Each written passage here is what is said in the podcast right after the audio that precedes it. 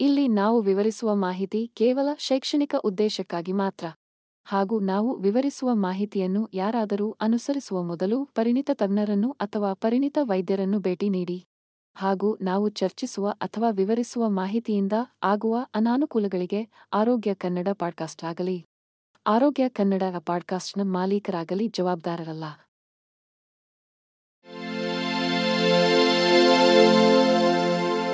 ಆರೋಗ್ಯ ಮಾಹಿತಿಯ ಏಕೈಕ ತಾಣ. ಆರೋಗ್ಯ ಕನ್ನಡ ಪಾಡ್ಕಾಸ್ಟ್ಗೆ ಸ್ವಾಗತ.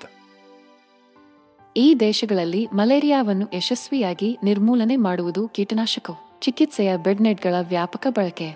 ಕ್ಷಿಪ ರೋಗ ನಿರ್ಣಯ ಪರೀಕ್ಷೆಗಳು ಮತ್ತು ಮಲೇರಿಯಾ ವಿರೋಧಿ ಔಷಧಗಳೊಂದಿಗೆ ಪರಿಣಾಮಕಾರಿ ಚಿಕಿತ್ಸೆ ಸೇರಿದಂತೆ ತಂತ್ರಗಳ ಸಂಯೋಜನೆಗೆ ಕಾರಣವಾಗಿದೆ.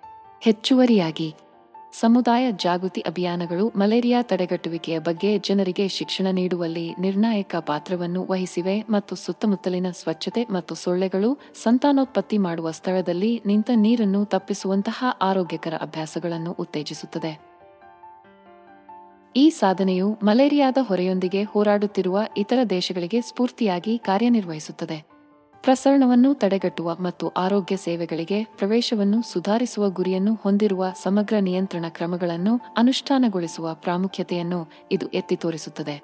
ಶ್ರೀಲಂಕಾ ಮತ್ತು ಮಾರಿಷಸ್ನ ಯಶಸ್ಸಿನ ಕಥೆಗಳು ರಾಜಕೀಯ ಇಚ್ಛಾಶಕ್ತಿ, ಹಣಕಾಸಿನ ಹೂಡಿಕೆ ಮತ್ತು ಸರ್ಕಾರಗಳು, ಅಂತಾರಾಷ್ಟ್ರೀಯ ಸಂಸ್ಥೆಗಳು, ಸಂಶೋಧಕರು ಮತ್ತು ಸಮುದಾಯಗಳ ನಡುವಿನ ಬಲವಾದ ಸಹಯೋಗದೊಂದಿಗೆ ಮಲೇರಿಯಾವನ್ನು ನಿರ್ಮೂಲನೆ ಮಾಡುವುದು ನಿಜಕ್ಕೂ ಸಾಧ್ಯ ಎಂದು ತೋರಿಸುತ್ತದೆ. ಜನ್ಮಜಾತ ಮಲೇರಿಯಾ.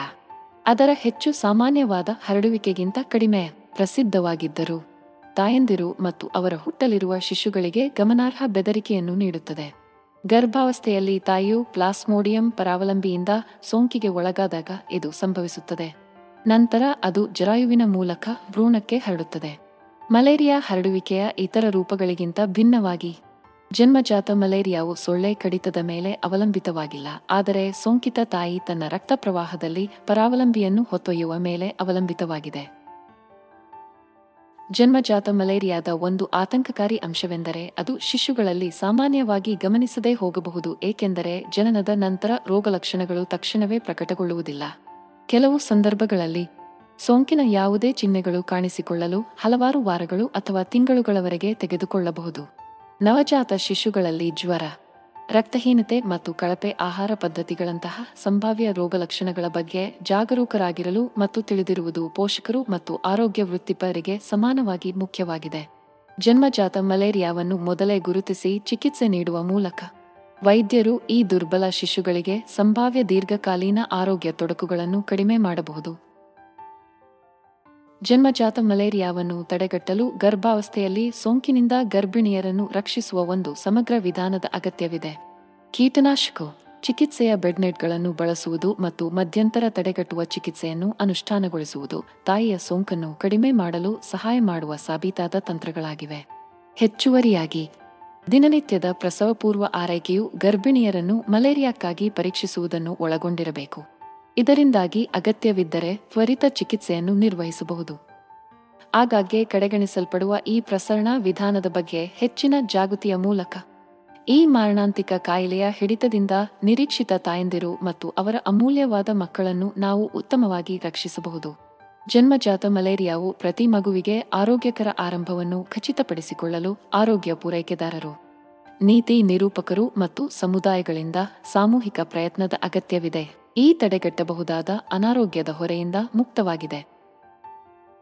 ಮಲೇರಿಯಾ ಕೇವಲ ಸಾಮಾನ್ಯ ಉಷ್ಣವಲಯದ ರೋಗವಲ್ಲ, ಇದು ಮೂಕ ಕೊಲೆಗಾರನೂ ಆಗಿರಬಹುದು. ಊಹಿಸಲಾಗದ ರೀತಿಯಲ್ಲಿ ಮಾನವ ದೇಹದ ಮೇಲೆ ವಿನಾಶವನ್ನು ಉಂಟುಮಾಡುತ್ತದೆ. ಜ್ವ, ಶೀತ ಮತ್ತು ಬೆವರುವಿಕೆಯಂತಹ ವಿಶಿಷ್ಟ ಲಕ್ಷಣಗಳ ಹೊರತಾಗಿ ಮಲೇರಿಯಾವು ಸಾಮಾನ್ಯವಾಗಿ ಗಮನಿಸದೇ ಇರುವ ಹಲವಾರು ತೊಡಕುಗಳನ್ನು ಉಂಟುಮಾಡಬಹುದು. ಉಸಿರಾಟದ ಸಮಸ್ಯೆಗಳು, ಪರಾವಲಂಬಿ ಶ್ವಾಸಕೋಶದ ಅಂಗಾಂಶವನ್ನು ಆಕ್ರಮಿಸಿದಾಗ ಅಥವಾ ಶ್ವಾಸಕೋಶದಲ್ಲಿ ದ್ರವದ ಶೇಖರಣೆಗೆ ಕಾರಣವಾದಾಗ ಸಂಭವಿಸುವ ಒಂದು ತೊಡಕು. ಇದು ತೀವ್ರವಾದ ಉಸಿರಾಟದ ತೊಂದರೆಗೆ ಕಾರಣವಾಗಬಹುದು. ಆಳವಾದ ಉಸಿರಾಟವನ್ನು ತೆಗೆದುಕೊಳ್ಳುವಂತಹ ಸರಳ ಕಾರ್ಯಗಳನ್ನು ಸಹ ಕಷ್ಟಕರವಾಗಿಸುತ್ತದೆ. ಮಲೇರಿಯಾದ ಮತ್ತೊಂದು ಭಯಾನಕ ತೊಡಕು ಅಂಗಾಂಗ ವೈಫಲ್ಯ. ಪರಾವಲಂಬಿಗಳು ಕೆಂಪು ರಕ್ತ ಕಣಗಳೊಳಗೆ ಗುಣಿಸಿದಾಗ ಅವು ವಿಷಕಾರಿ ವಸ್ತುಗಳನ್ನು ಬಿಡುಗಡೆ ಮಾಡುತ್ತವೆ. ಅದು ಕಾಲಾನಂತರದಲ್ಲಿ ಮೂತ್ರಪಿಂಡಗಳು ಮತ್ತು ಯಕೃತ್ತಿನಂತಹ ಅಂಗಗಳನ್ನು ಹಾನಿಗೊಳಿಸುತ್ತದೆ. ಈ ಪ್ರಮುಖ ಅಂಗಗಳು ಸರಿಯಾಗಿ ಕಾರ್ಯನಿರ್ವಹಿಸಲು ವಿಫಲವಾದ ಕಾರಣ.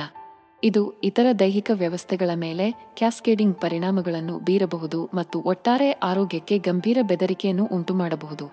ಇದಲ್ಲದೆ, ಪರಾವಲಂಬಿಗಳಿಂದ ಕೆಂಪು ರಕ್ತ ಕಣಗಳ ನಾಶದಿಂದಾಗಿ ಮಲೇರಿಯಾದ ಮತ್ತೊಂದು ಸಾಮಾನ್ಯ ಪರಿಣಾಮವೆಂದರೆ ರಕ್ತಹೀನತೆ. ಇದು ಆಯಾಸ ಮತ್ತು ದೌರ್ಬಲ್ಯಕ್ಕೆ ಕಾರಣವಾಗುವುದಲ್ಲದೆ ದೇಹದಾದ್ಯಂತ ಆಮ್ಲಜನಕದ ಸಾಗಣೆಯನ್ನು ತಡೆಯುತ್ತದೆ. ಆದಾಗ್ಯೂ, ಬಹುಶಃ ಮಲೇರಿಯಾಕ್ಕೆ ಸಂಬಂಧಿಸಿದ ಅತ್ಯಂತ ಅಪಾಯಕಾರಿ ತೊಡಕುಗಳಲ್ಲಿ ಒಂದು ಸೆರೆಬ್ರಲ್ ಮಲೇರಿಯಾ. ಇದು ಮೆದುಳಿನ ಮೇಲೆ ಪರಿಣಾಮ ಬೀರುತ್ತದೆ ಮತ್ತು ಚಿಕಿತ್ಸೆ ನೀಡದೆ ಬಿಟ್ಟರೆ ಮಾರಕವಾಗಬಹುದು.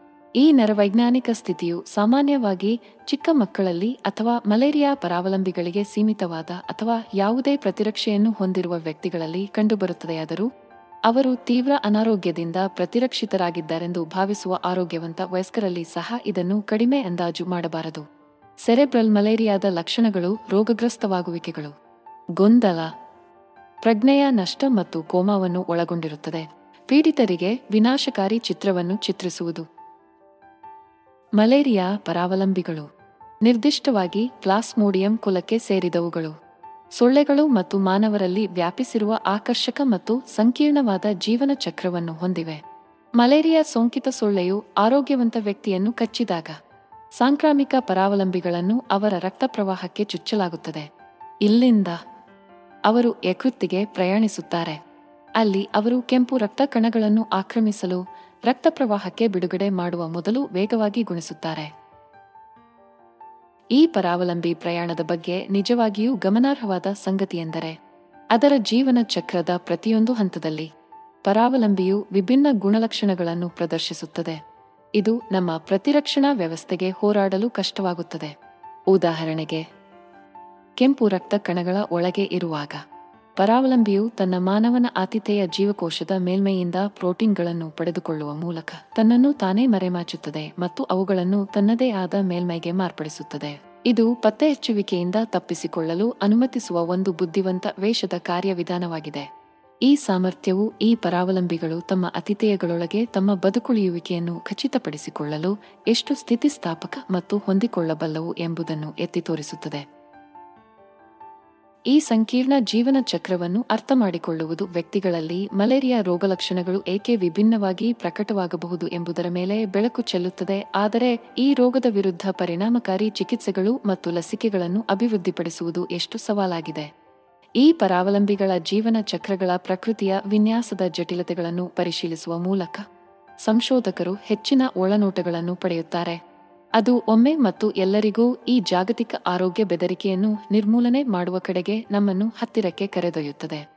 ಮಲೇರಿಯಾ ಪರಾವಲಂಬಿಗಳಿಂದ ಉಂಟಾಗುವ ಸೊಳ್ಳೆ ಹರಡುವ ರೋಗವು ಪ್ರತಿ ವರ್ಷ ಲಕ್ಷಾಂತರ ಜನರ ಮೇಲೆ ಪರಿಣಾಮ ಬೀರುವ ಜಾಗತಿಕ ಆರೋಗ್ಯ ಕಾಳಜಿಯಾಗಿದೆ. ಒಮ್ಮೆ ಮಾನವ ದೇಹದೊಳಗೆ ಪರಾವಲಂಬಿಗಳು ಯಕೃತ್ತು ಮತ್ತು ಕೆಂಪು ರಕ್ತ ಕಣಗಳೆರಡರೊಳಗೆ ಸಂತಾನೋತ್ಪತ್ತಿಯನ್ನು ಒಳಗೊಂಡ ಸಂಕೀರ್ಣ ಜೀವನ ಚಕ್ರಕ್ಕೆ ಒಳಗಾಗುತ್ತವೆ. ಈ ದ್ವಂದ್ವ ಸಂತಾನೋತ್ಪತ್ತಿ ವಿಧಾನವು ಪ್ರತಿರಕ್ಷಣಾ ವ್ಯವಸ್ಥೆಯನ್ನು ತಪ್ಪಿಸಲು ಮತ್ತು ನಿರಂತರವಾಗಿ ತಮ್ಮ ಆತಿಥೇಯರಿಗೆ ಸೋಂಕು ತರಲು ಅನುವು ಮಾಡಿಕೊಡುತ್ತದೆ.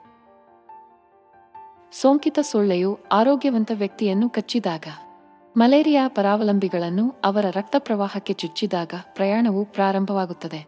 ಅಲ್ಲಿಂದ ಈ ಸೂಕ್ಷ್ಮ ಆಕ್ರಮಣಕಾರರು ಯಕೃತ್ತಿಗೆ ದಾರಿ ಮಾಡಿಕೊಡುತ್ತಾರೆ. ಅಲ್ಲಿ ಅವರು ವೇಗವಾಗಿ ಸಂತಾನೋತ್ಪತ್ತಿ ಮಾಡುತ್ತಾರೆ. ಗಮನಾರ್ಹವಾಗಿ ಸೋಂಕಿನ ಈ ಆರಂಭಿಕ ಹಂತವು ವಿಶಿಷ್ಟವಾಗಿ ಯಾವುದೇ ರೋಗಲಕ್ಷಣಗಳನ್ನು ತೋರಿಸುವುದಿಲ್ಲ.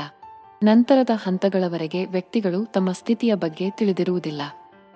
ಸುಮಾರು ಒಂದು ಅಥವಾ ಎರಡು ವಾರಗಳ ಕಾಲ ಯಕೃತ್ತಿನಲ್ಲಿ ಸಂತಾನೋತ್ಪತ್ತಿ ಮಾಡಿದ ನಂತರ ಸಾವಿರಾರು ಹೊಸ ಪರಾವಲಂಬಿ ಸಂತತಿಯನ್ನು ರಕ್ತ ಪ್ರವಾಹಕ್ಕೆ ಬಿಡುಗಡೆ ಮಾಡಲಾಗುತ್ತದೆ. ಈ ಹಂತದಲ್ಲಿ ರೋಗಲಕ್ಷಣಗಳು ಉದ್ಭವಿಸಲು ಪ್ರಾರಂಭಿಸುತ್ತವೆ. ಶೀತ ಮತ್ತು ಜ್ವರ ತರಹದ ರೋಗಲಕ್ಷಣಗಳು ಸಾಮಾನ್ಯವಾಗಿ ಮಲೇರಿಯಾದ ಲಕ್ಷಣಗಳಾಗಿವೆ. ಮತ್ತೊಂದು ಸೊಳ್ಳೆ ಸೋಂಕಿತ ವ್ಯಕ್ತಿಯನ್ನು ಕಚ್ಚಿದಾಗ ಪರಾವಲಂಬಿಗಳು ಕೆಂಪು ರಕ್ತ ಕಣಗಳೊಳಗೆ ಆಕ್ರಮಣ ಮಾಡಿ ಮತ್ತು ಗುಣಿಸುವುದರಿಂದ, ರೋಗ ಹರಡುವಿಕೆಗೆ ಉತ್ತೇಜನ ನೀಡುವುದರಿಂದ ಬಿಡುಗಡೆಯು ತೀವ್ರವಾದ ಪ್ರತಿರಕ್ಷಣಾ ಪ್ರತಿಕ್ರಿಯೆಯನ್ನು ಪ್ರಚೋದಿಸುತ್ತದೆ. ಮಲೇರಿಯಾ ಪರಾವಲಂಬಿಗಳು ವಿವಿಧ ಆತಿಥೇಯ ಕೋಶಗಳನ್ನು ಹೇಗೆ ಬಳಸಿಕೊಳ್ಳುತ್ತವೆ ಎಂಬುದನ್ನು ಅರ್ಥಮಾಡಿಕೊಳ್ಳುವುದು ಮಾನವರಲ್ಲಿ ಅಂತಹ ದುರ್ಬಲಗೊಳಿಸುವ ಅನಾರೋಗ್ಯವನ್ನು ಉಂಟುಮಾಡುವ ಸಾಮರ್ಥ್ಯದ ಮೇಲೆ ಬೆಳಕು ಚೆಲ್ಲುತ್ತದೆ. ನಮ್ಮ ದೇಹದಲ್ಲಿನ ಅನೇಕ ಸೈಟ್ಗಳನ್ನು ಗುರಿಯಾಗಿಸುವ ಮೂಲಕ ಯಕುತ್ತು ಮತ್ತು ಕೆಂಪು ರಕ್ತ ಕಣಗಳು ಈ ಸ್ಥಿತಿಸ್ಥಾಪಕ ಜೀವಿಗಳು ರೋಗ, ವಾಹಕ ಸೊಳ್ಳೆಯೊಂದಿಗೆ ಮತ್ತೊಂದು ದುರದೃಷ್ಟಕರ ಎನ್ಕೌಂಟರ್ಗಾಗಿ ಕಾಯುತ್ತಿರುವಾಗ ಪತ್ತೆಯಾಗದೆ ಉಳಿಯಬಹುದು. ಮಲೇರಿಯಾ ವಿರುದ್ಧದ ಹೋರಾಟದಲ್ಲಿ ಒಂದು ದೊಡ್ಡ ಸವಾಲು ಎಂದರೆ ಅದರ ರೋಗಲಕ್ಷಣಗಳು ಸಾಮಾನ್ಯವಾಗಿ ಇತರ ಸಾಮಾನ್ಯ ಕಾಯಿಲೆಗಳೊಂದಿಗೆ ಗೊಂದಲಕ್ಕೊಳಗಾಗಬಹುದು. ಜ್ವ, ತಲೆನೋವು ಮತ್ತು ಆಯಾಸವು ಸಾಮಾನ್ಯ ಘಟನೆಗಳಲ್ಲ. ಇದು ತಪ್ಪಾದ ರೋಗ ನಿರ್ಣಯ ಮತ್ತು ವಿಳಂಬವಾದ ಚಿಕಿತ್ಸೆಗೆ ಕಾರಣವಾಗುತ್ತದೆ. ಆರಂಭಿಕ ಪತ್ತೆ ಮತ್ತು ತಡೆಗಟ್ಟುವ ವಿಧಾನಗಳ ಬಗ್ಗೆ ಸಮುದಾಯಗಳಿಗೆ ಶಿಕ್ಷಣ ನೀಡಲು ವ್ಯಾಪಕವಾದ ಜಾಗೃತಿ ಅಭಿಯಾನಗಳ ಪ್ರಾಮುಖ್ಯತೆಯನ್ನು ಇದು ಒತ್ತಿ ಹೇಳುತ್ತದೆ ಇದಲ್ಲದೆ ಜಾಗತಿಕವಾಗಿ ಮಲೇರಿಯಾದ ಹೊರೆಯನ್ನು ಕಡಿಮೆ ಮಾಡುವಲ್ಲಿ ಪ್ರಗತಿಯನ್ನು ಸಾಧಿಸಲಾಗಿದೆ. ಇತ್ತೀಚಿನ ವರ್ಷಗಳಲ್ಲಿ ಈ ಪ್ರಗತಿಯು ಸ್ಥಗಿತಗೊಂಡಿರುವುದನ್ನು ನೋಡುವುದು ಆತಂಕಕಾರಿಯಾಗಿದೆ. ಹೊಸ ಔಷಧಗಳು ಮತ್ತು ಲಸಿಕೆಗಳ ಸಂಶೋಧನೆ ಮತ್ತು ಅಭಿವೃದ್ಧಿಗೆ ಹೆಚ್ಚಿನ ಧನಸಹಾಯದ ಹೊರತಾಗಿಯೂ, ಔಷಧ ನಿರೋಧಕತೆ ಮತ್ತು ಕೀಟನಾಶಕಗಳಿಗೆ ಸೊಳ್ಳೆ ಪ್ರತಿರೋಧದಿಂದ ಉಂಟಾಗುವ ಸವಾಲುಗಳನ್ನು ಜಯಿಸಲು ಹೆಚ್ಚಿನದನ್ನು ಮಾಡಬೇಕಾಗಿದೆ. ಈಗಾಗಲೇ ಮಾಡಿರುವ ಲಾಭಗಳನ್ನು ಉಳಿಸಿಕೊಳ್ಳಲು ಈ ಕ್ಷೇತ್ರಗಳಲ್ಲಿನ ನಾವೀನ್ಯತೆ ನಿರ್ಣಾಯಕವಾಗಿರುತ್ತದೆ. ಒಟ್ಟಾರೆಯಾಗಿ, ಮಲೇರಿಯಾ ವಿರುದ್ಧದ ಜಾಗತಿಕ ಹೋರಾಟದಲ್ಲಿ ಆವೇಗವನ್ನು ಪುನರುಜ್ಜೀವನಗೊಳಿಸುವ ತುರ್ತು ಅಗತ್ಯವಿದೆ. ಸರ್ಕಾರಗಳು ಆರೋಗ್ಯ ರಕ್ಷಣೆಯ ಮೂಲಸೌಕರ್ಯದಲ್ಲಿ ಹೂಡಿಕೆಗೆ ಆದ್ಯತೆ ನೀಡಬೇಕು ಮತ್ತು ತಡೆಗಟ್ಟುವಿಕೆ, ರೋಗ ನಿರ್ಣಯ, ಚಿಕಿತ್ಸೆ ಮತ್ತು ಕಣ್ಗಾವಲುಗಾಗಿ ತಮ್ಮ ವ್ಯವಸ್ಥೆಗಳನ್ನು ಬಲಪಡಿಸಬೇಕು. ಸರ್ಕಾರಗಳು, ಹೂ ವಿಶ್ವ ಆರೋಗ್ಯ ಸಂಸ್ಥೆ ಸಂಶೋಧಕರು. ನೆಲದ ಆರೋಗ್ಯ ಕಾರ್ಯಕರ್ತರು ಮತ್ತು ಪೀಡಿತ ಸಮುದಾಯಗಳ ಸಂಘಟಿತ ಪ್ರಯತ್ನದ ಮೂಲಕ ಮಾತ್ರ ಈ ರೋಗವನ್ನು ಒಮ್ಮೆ ಮತ್ತು ಎಲ್ಲರಿಗೂ ತೊಡೆದುಹಾಕಲು ನಾವು ಆಶಿಸುತ್ತೇವೆ. ಮಲೇರಿಯಾ ವಿರುದ್ಧದ ಹೋರಾಟದಲ್ಲಿ ಮಲೇರಿಯಾ ವಿರೋಧಿ ಔಷಧಿಗಳು ಮತ್ತು ಕೀಟನಾಶಕಗಳಿಗೆ ಪ್ರತಿರೋಧವು ಹೆಚ್ಚುತ್ತಿರುವ ಕಾಳಜಿಯಾಗಿದೆ. ಪರಿಣಾಮಕಾರಿ ಔಷಧಗಳು ಮತ್ತು ಕೀಟನಾಶಕಗಳ ಅಭಿವೃದ್ಧಿಯ ಹೊರತಾಗಿಯೂ ಮಲೇರಿಯಾ ಪರಾವಲಂಬಿಗಳ ಕೆಲವು ತಳಿಗಳು ನಿರೋಧಕವಾಗಿರುತ್ತವೆ. ಈ ಚಿಕಿತ್ಸೆಗಳು ಕಡಿಮೆ ಪರಿಣಾಮಕಾರಿಯಾಗುತ್ತವೆ. ಈ ಪ್ರತಿರೋಧವು ಮಲೇರಿಯಾ ಹರಡುವಿಕೆಯನ್ನು ನಿಯಂತ್ರಿಸುವಲ್ಲಿ ಗಮನಾರ್ಹ ಸವಾಲನ್ನು ಒಡ್ಡುತ್ತದೆ. ಏಕೆಂದರೆ ಇದು ಸೋಂಕಿತ ವ್ಯಕ್ತಿಗಳಿಗೆ ಚಿಕಿತ್ಸಾ ಆಯ್ಕೆಗಳನ್ನು ಮಿತಿಗೊಳಿಸುತ್ತದೆ ಮತ್ತು ಪರಾವಲಂಬಿಗಳು ವಿಕಸನಗೊಳ್ಳಲು ಮತ್ತು ಹೊಂದಿಕೊಳ್ಳಲು ಅನುವು ಮಾಡಿಕೊಡುತ್ತದೆ. ಇದಲ್ಲದೆ, ಸೊಳ್ಳೆಗಳ ನಡವಳಿಕೆಯಲ್ಲಿನ ಬದಲಾವಣೆಗಳು ಮಲೇರಿಯಾವನ್ನು ಎದುರಿಸಲು ಸಂಕೀರ್ಣವಾದ ಪ್ರಯತ್ನಗಳನ್ನು ಹೊಂದಿವೆ. ಸೊಳ್ಳೆಗಳು ಸಂಜೆಯ ವೇಳೆಗೆ ಮುಂಚೆಯೇ ಆಹಾರ ನೀಡುವುದು ಅಥವಾ ಹೊರಾಂಗಣದಲ್ಲಿ ಕಚ್ಚುವುದು ಮುಂತಾದ ಹೊಸ ಅಭ್ಯಾಸಗಳನ್ನು ಅಭಿವೃದ್ಧಿಪಡಿಸುತ್ತಿವೆ.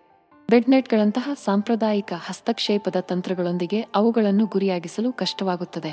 ನಡವಳಿಕೆಯಲ್ಲಿನ ಈ ಬದಲಾವಣೆಗೆ ಸೊಳ್ಳೆಗಳು ಹೆಚ್ಚು ಸಕ್ರಿಯವಾಗಿದ್ದಾಗ ಮತ್ತು ಪರಿಣಾಮಕಾರಿಯಾಗಿ ಮಧ್ಯಸ್ಥಿಕೆಗಳನ್ನು ತಲುಪಿಸುವ ನವೀನ ವಿಧಾನಗಳ ಅಗತ್ಯವಿರುತ್ತದೆ.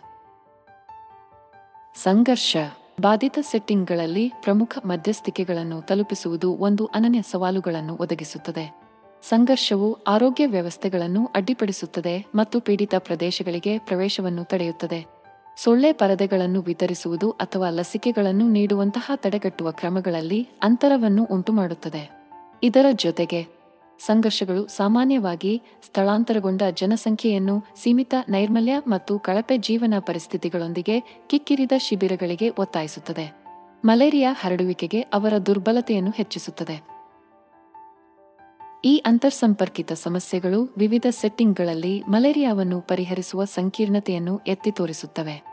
ಹೆಚ್ಚಿನ ಔಷಧ ಪ್ರತಿರೋಧವನ್ನು ಹೊಂದಿರುವ ಪ್ರದೇಶಗಳಿಂದ ಸಂಘರ್ಷವನ್ನು ಅನುಭವಿಸುವವರವರೆಗೆ ಈ ಮಾರಣಾಂತಿಕ ರೋಗವನ್ನು ಯಶಸ್ವಿಯಾಗಿ ಎದುರಿಸಲು ಹೊಸ ಚಿಕಿತ್ಸೆಗಳು ಮತ್ತು ಕೀಟನಾಶಕಗಳ ಮೇಲೆ ನಿರಂತರ ಸಂಶೋಧನೆಯ ತುರ್ತು ಅವಶ್ಯಕತೆ ಇದೆ. ಅದು ಪ್ರತಿರೋಧದ ಕಾರ್ಯವಿಧಾನಗಳನ್ನು ಬೈಪಾಸ್ ಮಾಡುತ್ತದೆ ಮತ್ತು ಸೊಳ್ಳೆ ನಡವಳಿಕೆಗಳನ್ನು ಬದಲಿಸಲು ನವೀನ ವಿಧಾನಗಳನ್ನು ಪರಿಗಣಿಸುತ್ತದೆ. ಹೆಚ್ಚುವರಿಯಾಗಿ, ಘರ್ಷಣೆಗಳ ನಡುವೆಯೂ ಪ್ರಮುಖ ಮಧ್ಯಸ್ಥಿಕೆಗಳ ವಿತರಣೆಯನ್ನು ಆದ್ಯತೆ ನೀಡಲು ಸಂಘಟಿತ ಪ್ರಯತ್ನಗಳನ್ನು ಮಾಡಬೇಕು. ಇದರಿಂದಾಗಿ ದುರ್ಬಲ ಜನಸಂಖ್ಯೆಯು ಸಾಕಷ್ಟು ತಡೆಗಟ್ಟುವ ವಿಧಾನಗಳು ಮತ್ತು ಚಿಕಿತ್ಸಾ ಸೌಲಭ್ಯಗಳಿಗೆ ಪ್ರವೇಶವನ್ನು ಹೊಂದಿರುತ್ತದೆ. ಮಲೇರಿಯಾ ನಿಯಂತ್ರಣ ಮತ್ತು ನಿರ್ಮೂಲನೆಯಲ್ಲಿನ ಹೂಡಿಕೆಯು ಈ ಮಾರಣಾಂತಿಕ ಕಾಯಿಲೆಯ ವಿರುದ್ಧದ ಹೋರಾಟದಲ್ಲಿ ನಿರ್ಣಾಯಕ ಅಂಶವಾಗಿ ದೀರ್ಘಕಾಲದಿಂದ ಗುರುತಿಸಲ್ಪಟ್ಟಿದೆ. ಆದಾಗ್ಯೂ, ವರ್ಷಗಳಲ್ಲಿ ಮಾಡಿದ ಪ್ರಗತಿಯ ಹೊರತಾಗಿಯೂ ಮಲೇರಿಯಾ ತಡೆಗಟ್ಟುವಿಕೆ ಮತ್ತು ಚಿಕಿತ್ಸೆಗಾಗಿ ಧನಸಹಾಯವು ವಿಶ್ವ ಆರೋಗ್ಯ ಸಂಸ್ಥೆ, ಹು, ಜಾಗತಿಕ ಕಾರ್ಯತಂತ್ರವು ನಿಗದಿಪಡಿಸಿದ ಗುರಿಗಳನ್ನು ಸಾಧಿಸಲು ಅಗತ್ಯಕ್ಕಿಂತ ಕಡಿಮೆಯಾಗಿದೆ. ಸಾಕಷ್ಟು ಹೂಡಿಕೆಯ ಕೊರತೆಯು ಮಲೇರಿಯಾವನ್ನು ನಿಯಂತ್ರಿಸುವ ಮತ್ತು ತೊಡೆದುಹಾಕುವ ಪ್ರಯತ್ನಗಳಿಗೆ ಅಡ್ಡಿಯಾಗುವುದಲ್ಲದೆ ಲಕ್ಷಾಂತರ ಜೀವಗಳನ್ನು ಅಪಾಯಕ್ಕೆ ತಳ್ಳುತ್ತದೆ. ಈ ಸಾಕಷ್ಟು ಹೂಡಿಕೆಗೆ ಒಂದು ಕಾರಣವೆಂದರೆ ಮಲೇರಿಯಾವು ಇನ್ನು ಮುಂದೆ ಸಾರ್ವಜನಿಕ ಆರೋಗ್ಯದ ಪ್ರಮುಖ ಕಾಳಜಿಯಲ್ಲ ಎಂಬ ತಪ್ಪು ಕಲ್ಪನೆಯಾಗಿದೆ.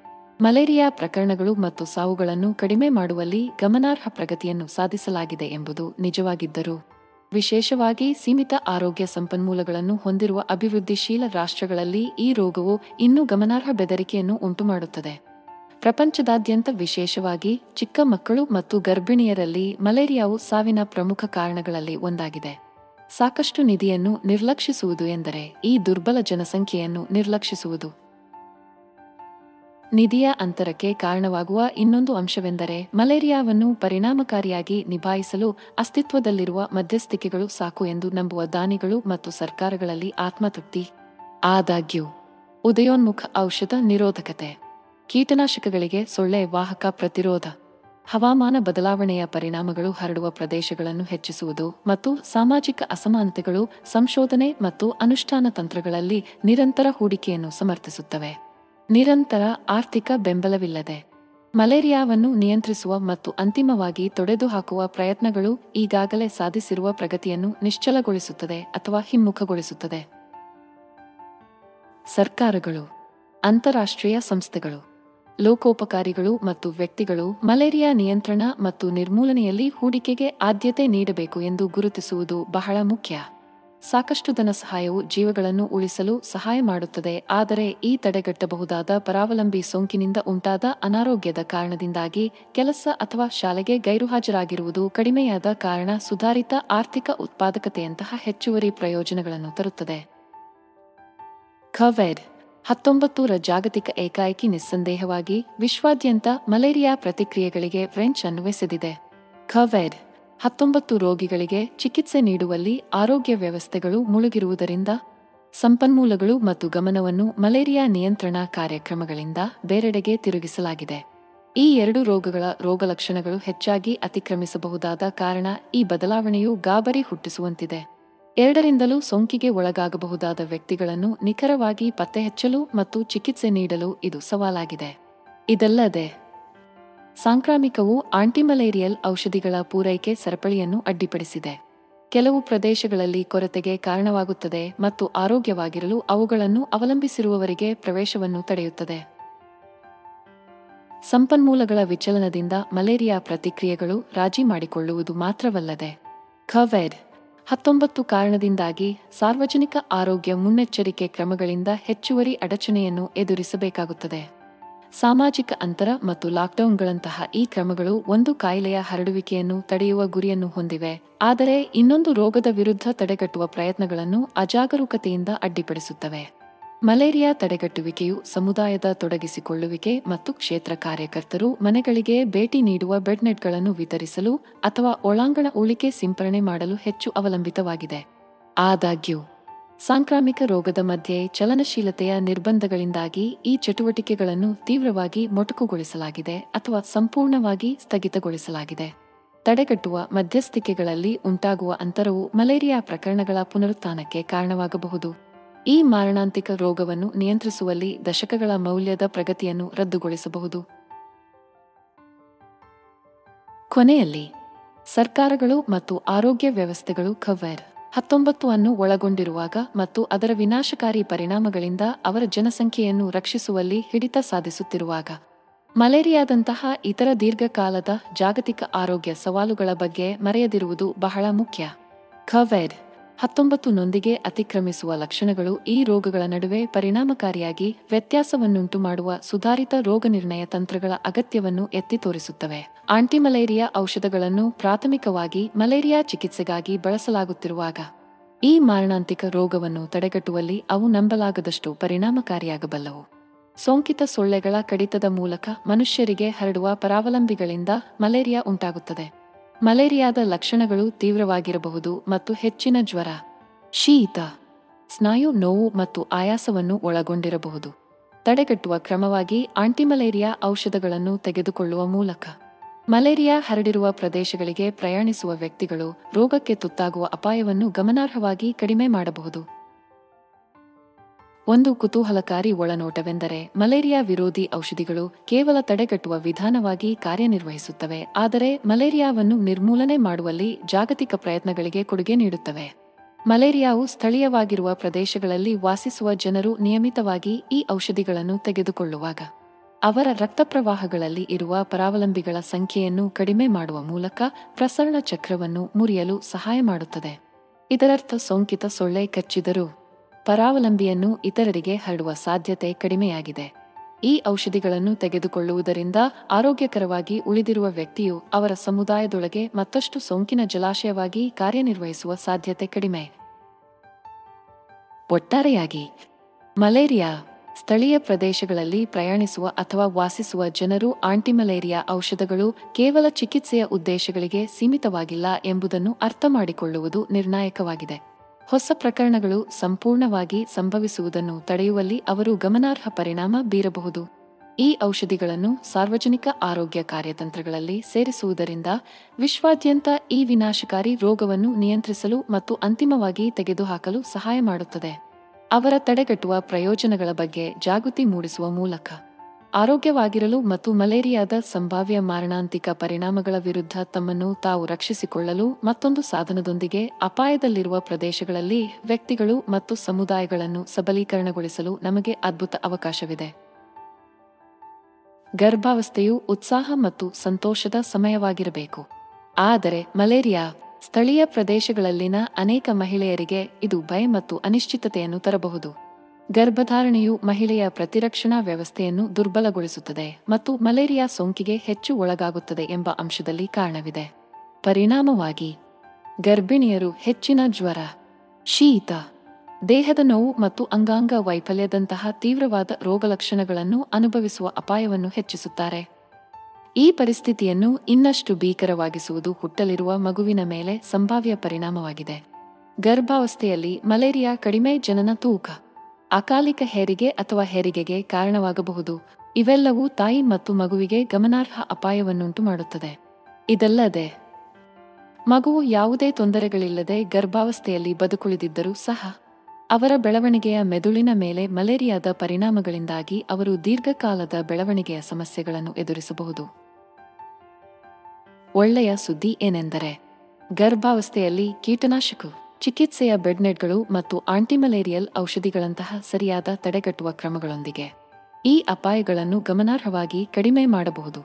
ತಾಯಿ ಮತ್ತು ಮಗುವಿಗೆ ಆರೋಗ್ಯಕರ ಫಲಿತಾಂಶವನ್ನು ಖಚಿತಪಡಿಸಿಕೊಳ್ಳಲು ಗರ್ಭಿಣಿ ಮಹಿಳೆಯರಲ್ಲಿ ಮಲೇರಿಯಾವನ್ನು ಆರಂಭಿಕ ಪತ್ತೆ ಮತ್ತು ಚಿಕಿತ್ಸೆಗೆ ಆದ್ಯತೆ ನೀಡುವುದು ಆರೋಗ್ಯ ಪೂರೈಕೆದಾರರಿಗೆ ಮುಖ್ಯವಾಗಿದೆ. ಮಲೇರಿಯಾ ಸ್ಥಳೀಯ ಪ್ರದೇಶಗಳಲ್ಲಿ ಗರ್ಭಿಣಿಯರನ್ನು ಕೇಂದ್ರೀಕರಿಸುವ ಉದ್ದೇಶಿತ ಮಧ್ಯಸ್ಥಿಕೆಗಳನ್ನು ಕೇಂದ್ರೀಕರಿಸುವ ಮೂಲಕ ಈ ದುರ್ಬಲತೆಯನ್ನು ಎದುರಿಸುವ ಮೂಲಕ. ನಾವು ಅಸಂಖ್ಯಾತ ಜೀವಗಳನ್ನು ಉಳಿಸಲು ಮತ್ತು ಇಂಟರ್ಜೆನೆರೇಷನ್ ರೋಗ ಹರಡುವಿಕೆಯ ಚಕ್ರವನ್ನು ಮುರಿಯಲು ಅವಕಾಶವನ್ನು ಹೊಂದಿದ್ದೇವೆ. ಆಫ್ರಿಕಾದಲ್ಲಿ ಮಧ್ಯಮದಿಂದ ಹೆಚ್ಚಿನ ಪ್ರಸರಣ ಪ್ರದೇಶಗಳಲ್ಲಿ ವಾಸಿಸುವ ಗರ್ಭಿಣಿ ಮಹಿಳೆಯರಿಗೆ ವಿಶ್ವ ಆರೋಗ್ಯ ಸಂಸ್ಥೆ ಹೂ ಕನಿಷ್ಠ ಮೂರು ಡೋಸ್ ಮಧ್ಯಂತರ ತಡೆಗಟ್ಟುವ ಚಿಕಿತ್ಸೆಯನ್ನು ಏಪ್ಟ್ ತೆಗೆದುಕೊಳ್ಳುವಂತೆ ಬಲವಾಗಿ ಸಲಹೆ ನೀಡುತ್ತದೆ. ಮಲೇರಿಯಾವು ತಾಯಿ ಮತ್ತು ಹುಟ್ಟಲಿರುವ ಮಗುವಿಗೆ ಗಮನಾರ್ಹ ಅಪಾಯವನ್ನುಂಟು ಮಾಡುತ್ತದೆ. ವಿಶೇಷವಾಗಿ ಮಲೇರಿಯಾ ಸ್ಥಳೀಯವಾಗಿರುವ ಪ್ರದೇಶಗಳಲ್ಲಿ ಈ ಶಿಫಾರಸನ್ನು ಅನುಸರಿಸುವ ಮೂಲಕ ನಿರೀಕ್ಷಿತ ತಾಯಂದಿರು ರೋಗದ ಗುತ್ತಿಗೆ ಮತ್ತು ಅದರ ಹಾನಿಕಾರಕ ಪರಿಣಾಮಗಳನ್ನು ಅನುಭವಿಸುವ ಅಪಾಯವನ್ನು ಗಮನಾರ್ಹವಾಗಿ ಕಡಿಮೆ ಮಾಡಬಹುದು. ಮಲೇರಿಯಾವು ಸೊಳ್ಳೆಗಳ ಮೂಲಕ ಹರಡುವ ಪ್ಲಾಸ್ಮೋಡಿಯಂ ಪರಾವಲಂಬಿಗಳಿಂದ ಉಂಟಾಗುವ ಮಾರಣಾಂತಿಕ ಕಾಯಿಲೆಯಾಗಿದೆ. ಗರ್ಭಿಣಿಯರು ತಮ್ಮ ರೋಗನಿರೋಧಕ ವ್ಯವಸ್ಥೆಯಲ್ಲಿನ ಬದಲಾವಣೆಯಿಂದಾಗಿ ಮಲೇರಿಯಾಕ್ಕೆ ಹೆಚ್ಚು ಒಳಗಾಗುತ್ತಾರೆ. ಚಿಕಿತ್ಸೆ ನೀಡದೆ ಬಿಟ್ಟರೆ ಮಲೇರಿಯಾ ತೀವ್ರ ರಕ್ತಹೀನತೆ, ಸ್ವಾಭಾವಿಕ ಗರ್ಭಪಾತ, ಅಕಾಲಿಕ ಹೆರಿಗೆ, ಕಡಿಮೆ ತೂಕದ ಶಿಶುಗಳು ಮತ್ತು ತಾಯಿಯ ಸಾವಿಗೆ ಕಾರಣವಾಗಬಹುದು. ಆದಾಗ್ಯೂ ಎಪ್ಟ್ ಗರ್ಭಿಣಿಯರಿಗೆ ಅವರ ಗರ್ಭಾವಸ್ಥೆಯ ಉದ್ದಕ್ಕೂ ಆಂಟಿಮಲೇರಿಯಲ್ ಔಷಧಿಗಳನ್ನು ನಿಯಮಿತವಾಗಿ ನೀಡುವ ಮೂಲಕ ಈ ಅಪಾಯಗಳ ವಿರುದ್ಧ ಪರಿಣಾಮಕಾರಿ ತಡೆಗಟ್ಟುವ ಕ್ರಮವನ್ನು ನೀಡುತ್ತದೆ. ಒಟ್ಟಾರೆಯಾಗಿ, ಗರ್ಭಿಣಿಯರ ಆರೋಗ್ಯ ಮತ್ತು ಯೋಗಕ್ಷೇಮಕ್ಕೆ ಆದ್ಯತೆ ನೀಡುವುದು ಆಫ್ರಿಕಾದಾದ್ಯಂತ ಹೆಚ್ಚಿನ ಪ್ರಸರಣ ಪ್ರದೇಶಗಳಲ್ಲಿ ಆರೋಗ್ಯ ಪೂರೈಕೆದಾರರಿಗೆ ಕೇಂದ್ರ ಗಮನವನ್ನು ನೀಡಬೇಕು.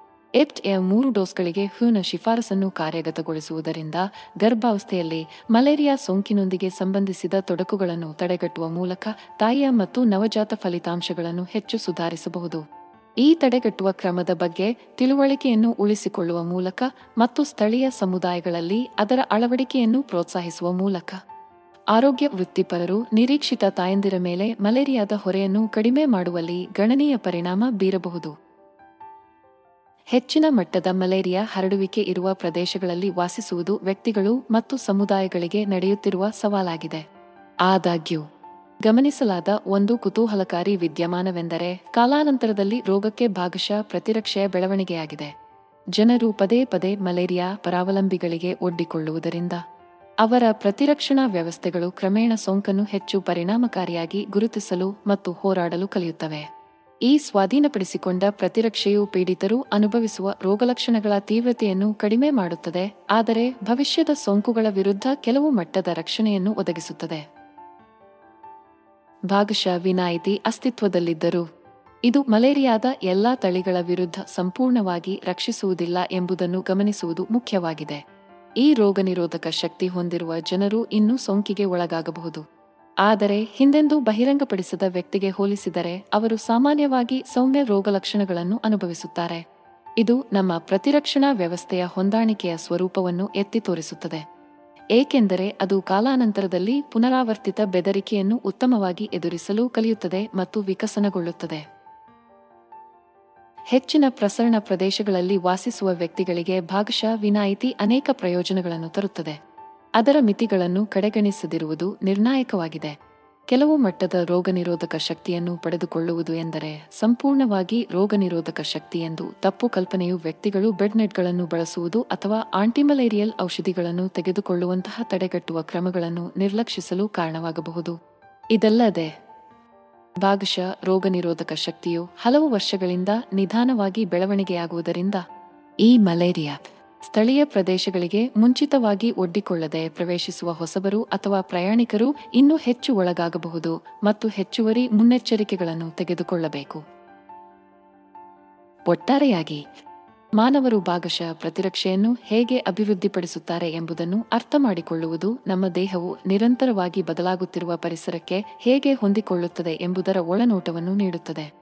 ಈ ಜ್ಞಾನವು ಈ ಮಾರಣಾಂತಿಕ ಕಾಯಿಲೆಯಿಂದ ಉಂಟಾಗುವ ಜಾಗತಿಕ ಹೊರೆಯನ್ನು ಕಡಿಮೆ ಮಾಡುವಲ್ಲಿ ಲಸಿಕೆಗಳು ಮತ್ತು ಆರೋಗ್ಯ ಸೇವೆಗಳಿಗೆ ಸುಧಾರಿತ ಪ್ರವೇಶದಂತಹ ಪರಿಣಾಮಕಾರಿ ತಡೆಗಟ್ಟುವ ತಂತ್ರಗಳನ್ನು ಅಭಿವೃದ್ಧಿಪಡಿಸುವ ನಿರಂತರ ಪ್ರಯತ್ನಗಳ ಪ್ರಾಮುಖ್ಯತೆಯನ್ನು ಒತ್ತಿ ಹೇಳುತ್ತದೆ ಮಲೇರಿಯಾ ಸಾಮಾನ್ಯವಾಗಿ ಮನುಷ್ಯರೊಂದಿಗೆ ಸಂಬಂಧ ಹೊಂದಿದೆ. ಆದರೆ ಅದರ ವ್ಯಾಪ್ತಿಯು ನಮ್ಮ ಜಾತಿಗಳನ್ನು ಮೀರಿ ವಿಸ್ತರಿಸುತ್ತದೆ.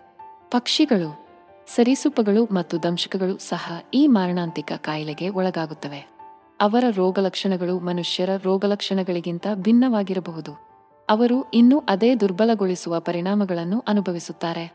ಉದಾಹರಣೆಗೆ, ಮಲೇರಿಯಾ ಸೋಂಕಿಗೆ ಒಳಗಾದ ಪಕ್ಷಿಗಳು ಹಸಿವು ಮತ್ತು ಶಕ್ತಿಯ ಮಟ್ಟವನ್ನು ಕಡಿಮೆಗೊಳಿಸಬಹುದು.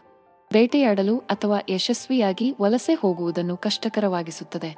ಅಂತೆಯೇ, ರೋಗದಿಂದ ಪ್ರಭಾವಿತವಾಗಿರುವ ಸರೀಸೃಪಗಳು ಮತ್ತು ದಂಶಕಗಳು ತೂಕ ನಷ್ಟವನ್ನು ಅನುಭವಿಸಬಹುದು ಮತ್ತು ದಿಗ್ಭ್ರಮೆಯ ಲಕ್ಷಣಗಳನ್ನು ತೋರಿಸಬಹುದು.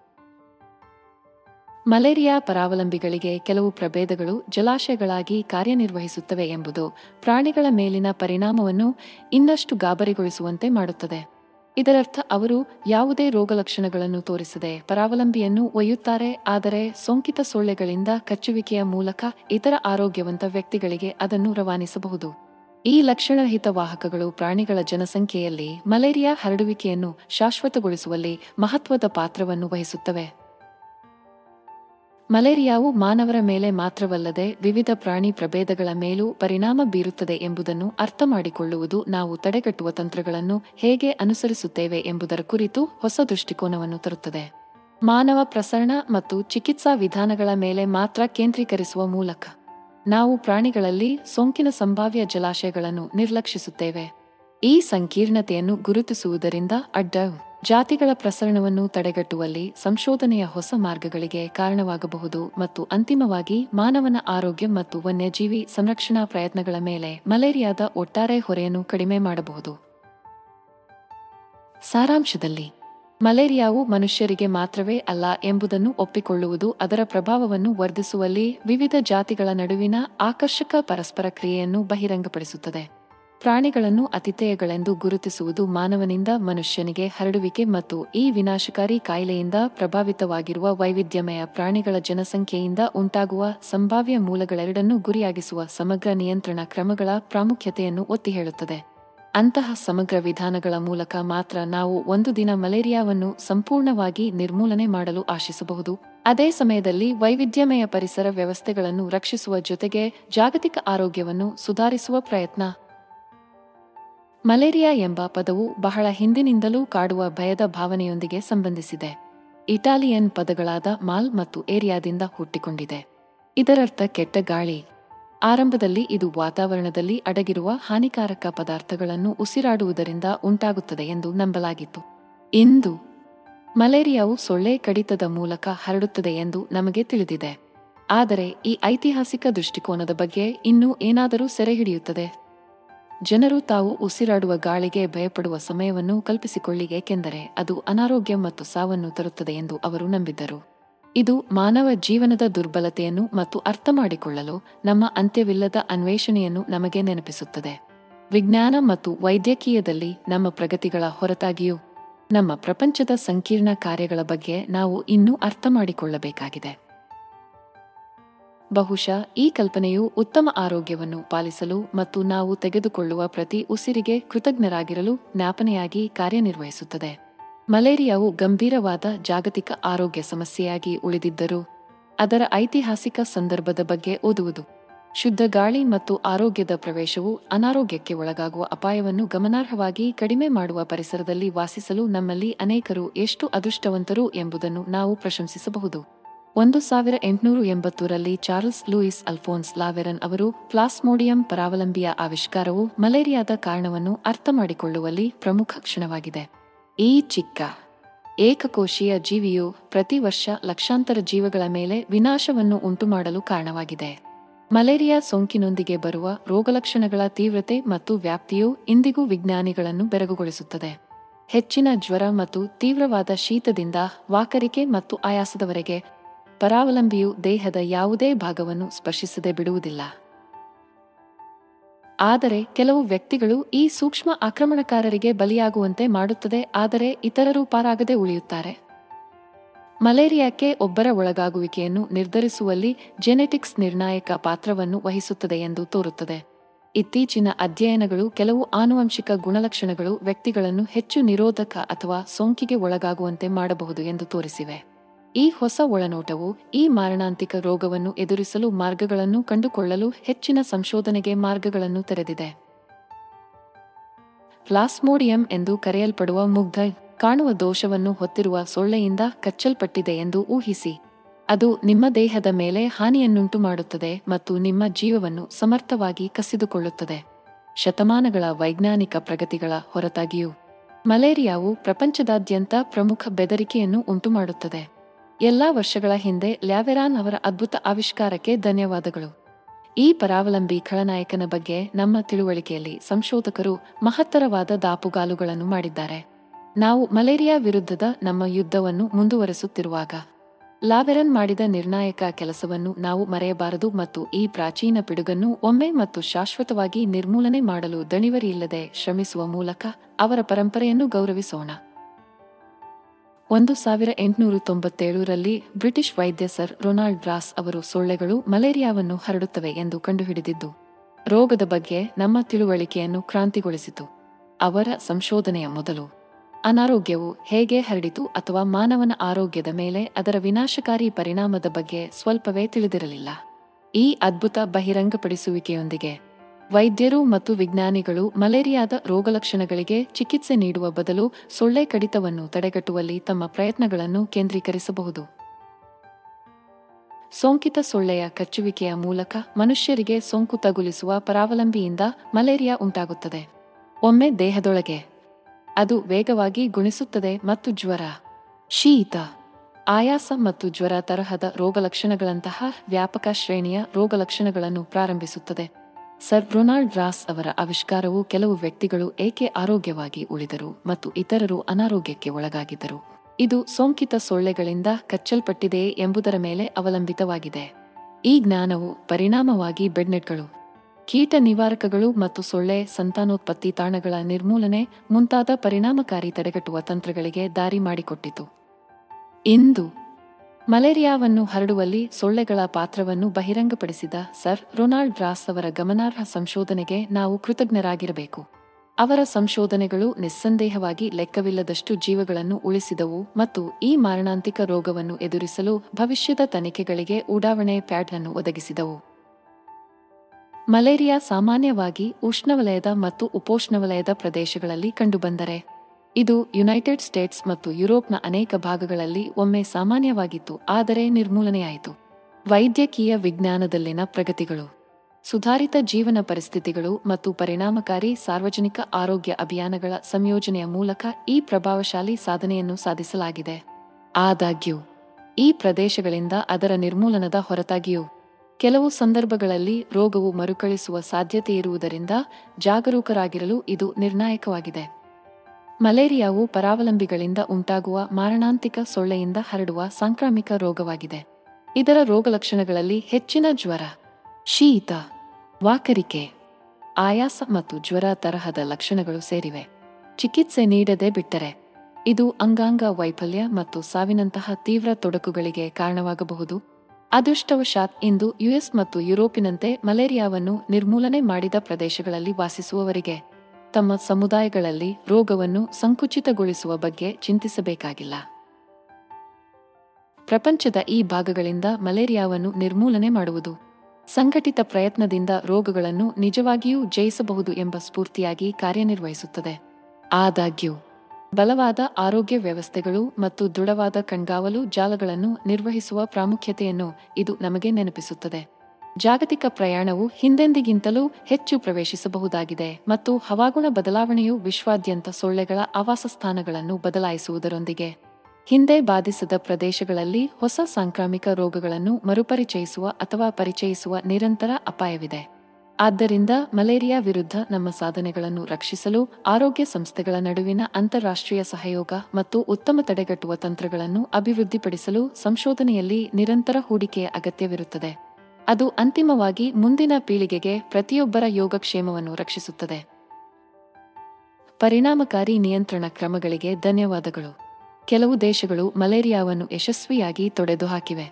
ಮಲೇರಿಯಾವು ಸೋಂಕಿತ ಸೊಳ್ಳೆಗಳ ಕಡಿತದ ಮೂಲಕ ಹರಡುವ ಪರಾವಲಂಬಿಗಳಿಂದ ಉಂಟಾಗುವ ಮಾರಣಾಂತಿಕ ಕಾಯಿಲೆಯಾಗಿದೆ. ಇದರ ಲಕ್ಷಣಗಳು ಅಧಿಕ ಜ್ವರ, ಶೀತ ಮತ್ತು ಜ್ವರ ತರಹದ ಅನಾರೋಗ್ಯವನ್ನು ಒಳಗೊಂಡಿರುತ್ತದೆ. ಪ್ರಪಂಚದ ಅನೇಕ ಭಾಗಗಳಲ್ಲಿ ಮಲೇರಿಯಾ ಇನ್ನೂ ಪ್ರಚಲಿತದಲ್ಲಿರುವಾಗ ಶ್ರೀಲಂಕಾ ಮತ್ತು ಮಾರಿಷಸ್ನಂತಹ ಕೆಲವು ರಾಷ್ಟ್ರಗಳು ಅದನ್ನು ಸಂಪೂರ್ಣವಾಗಿ ನಿರ್ಮೂಲನೆ ಮಾಡುವಲ್ಲಿ ಯಶಸ್ವಿಯಾಗಿದೆ.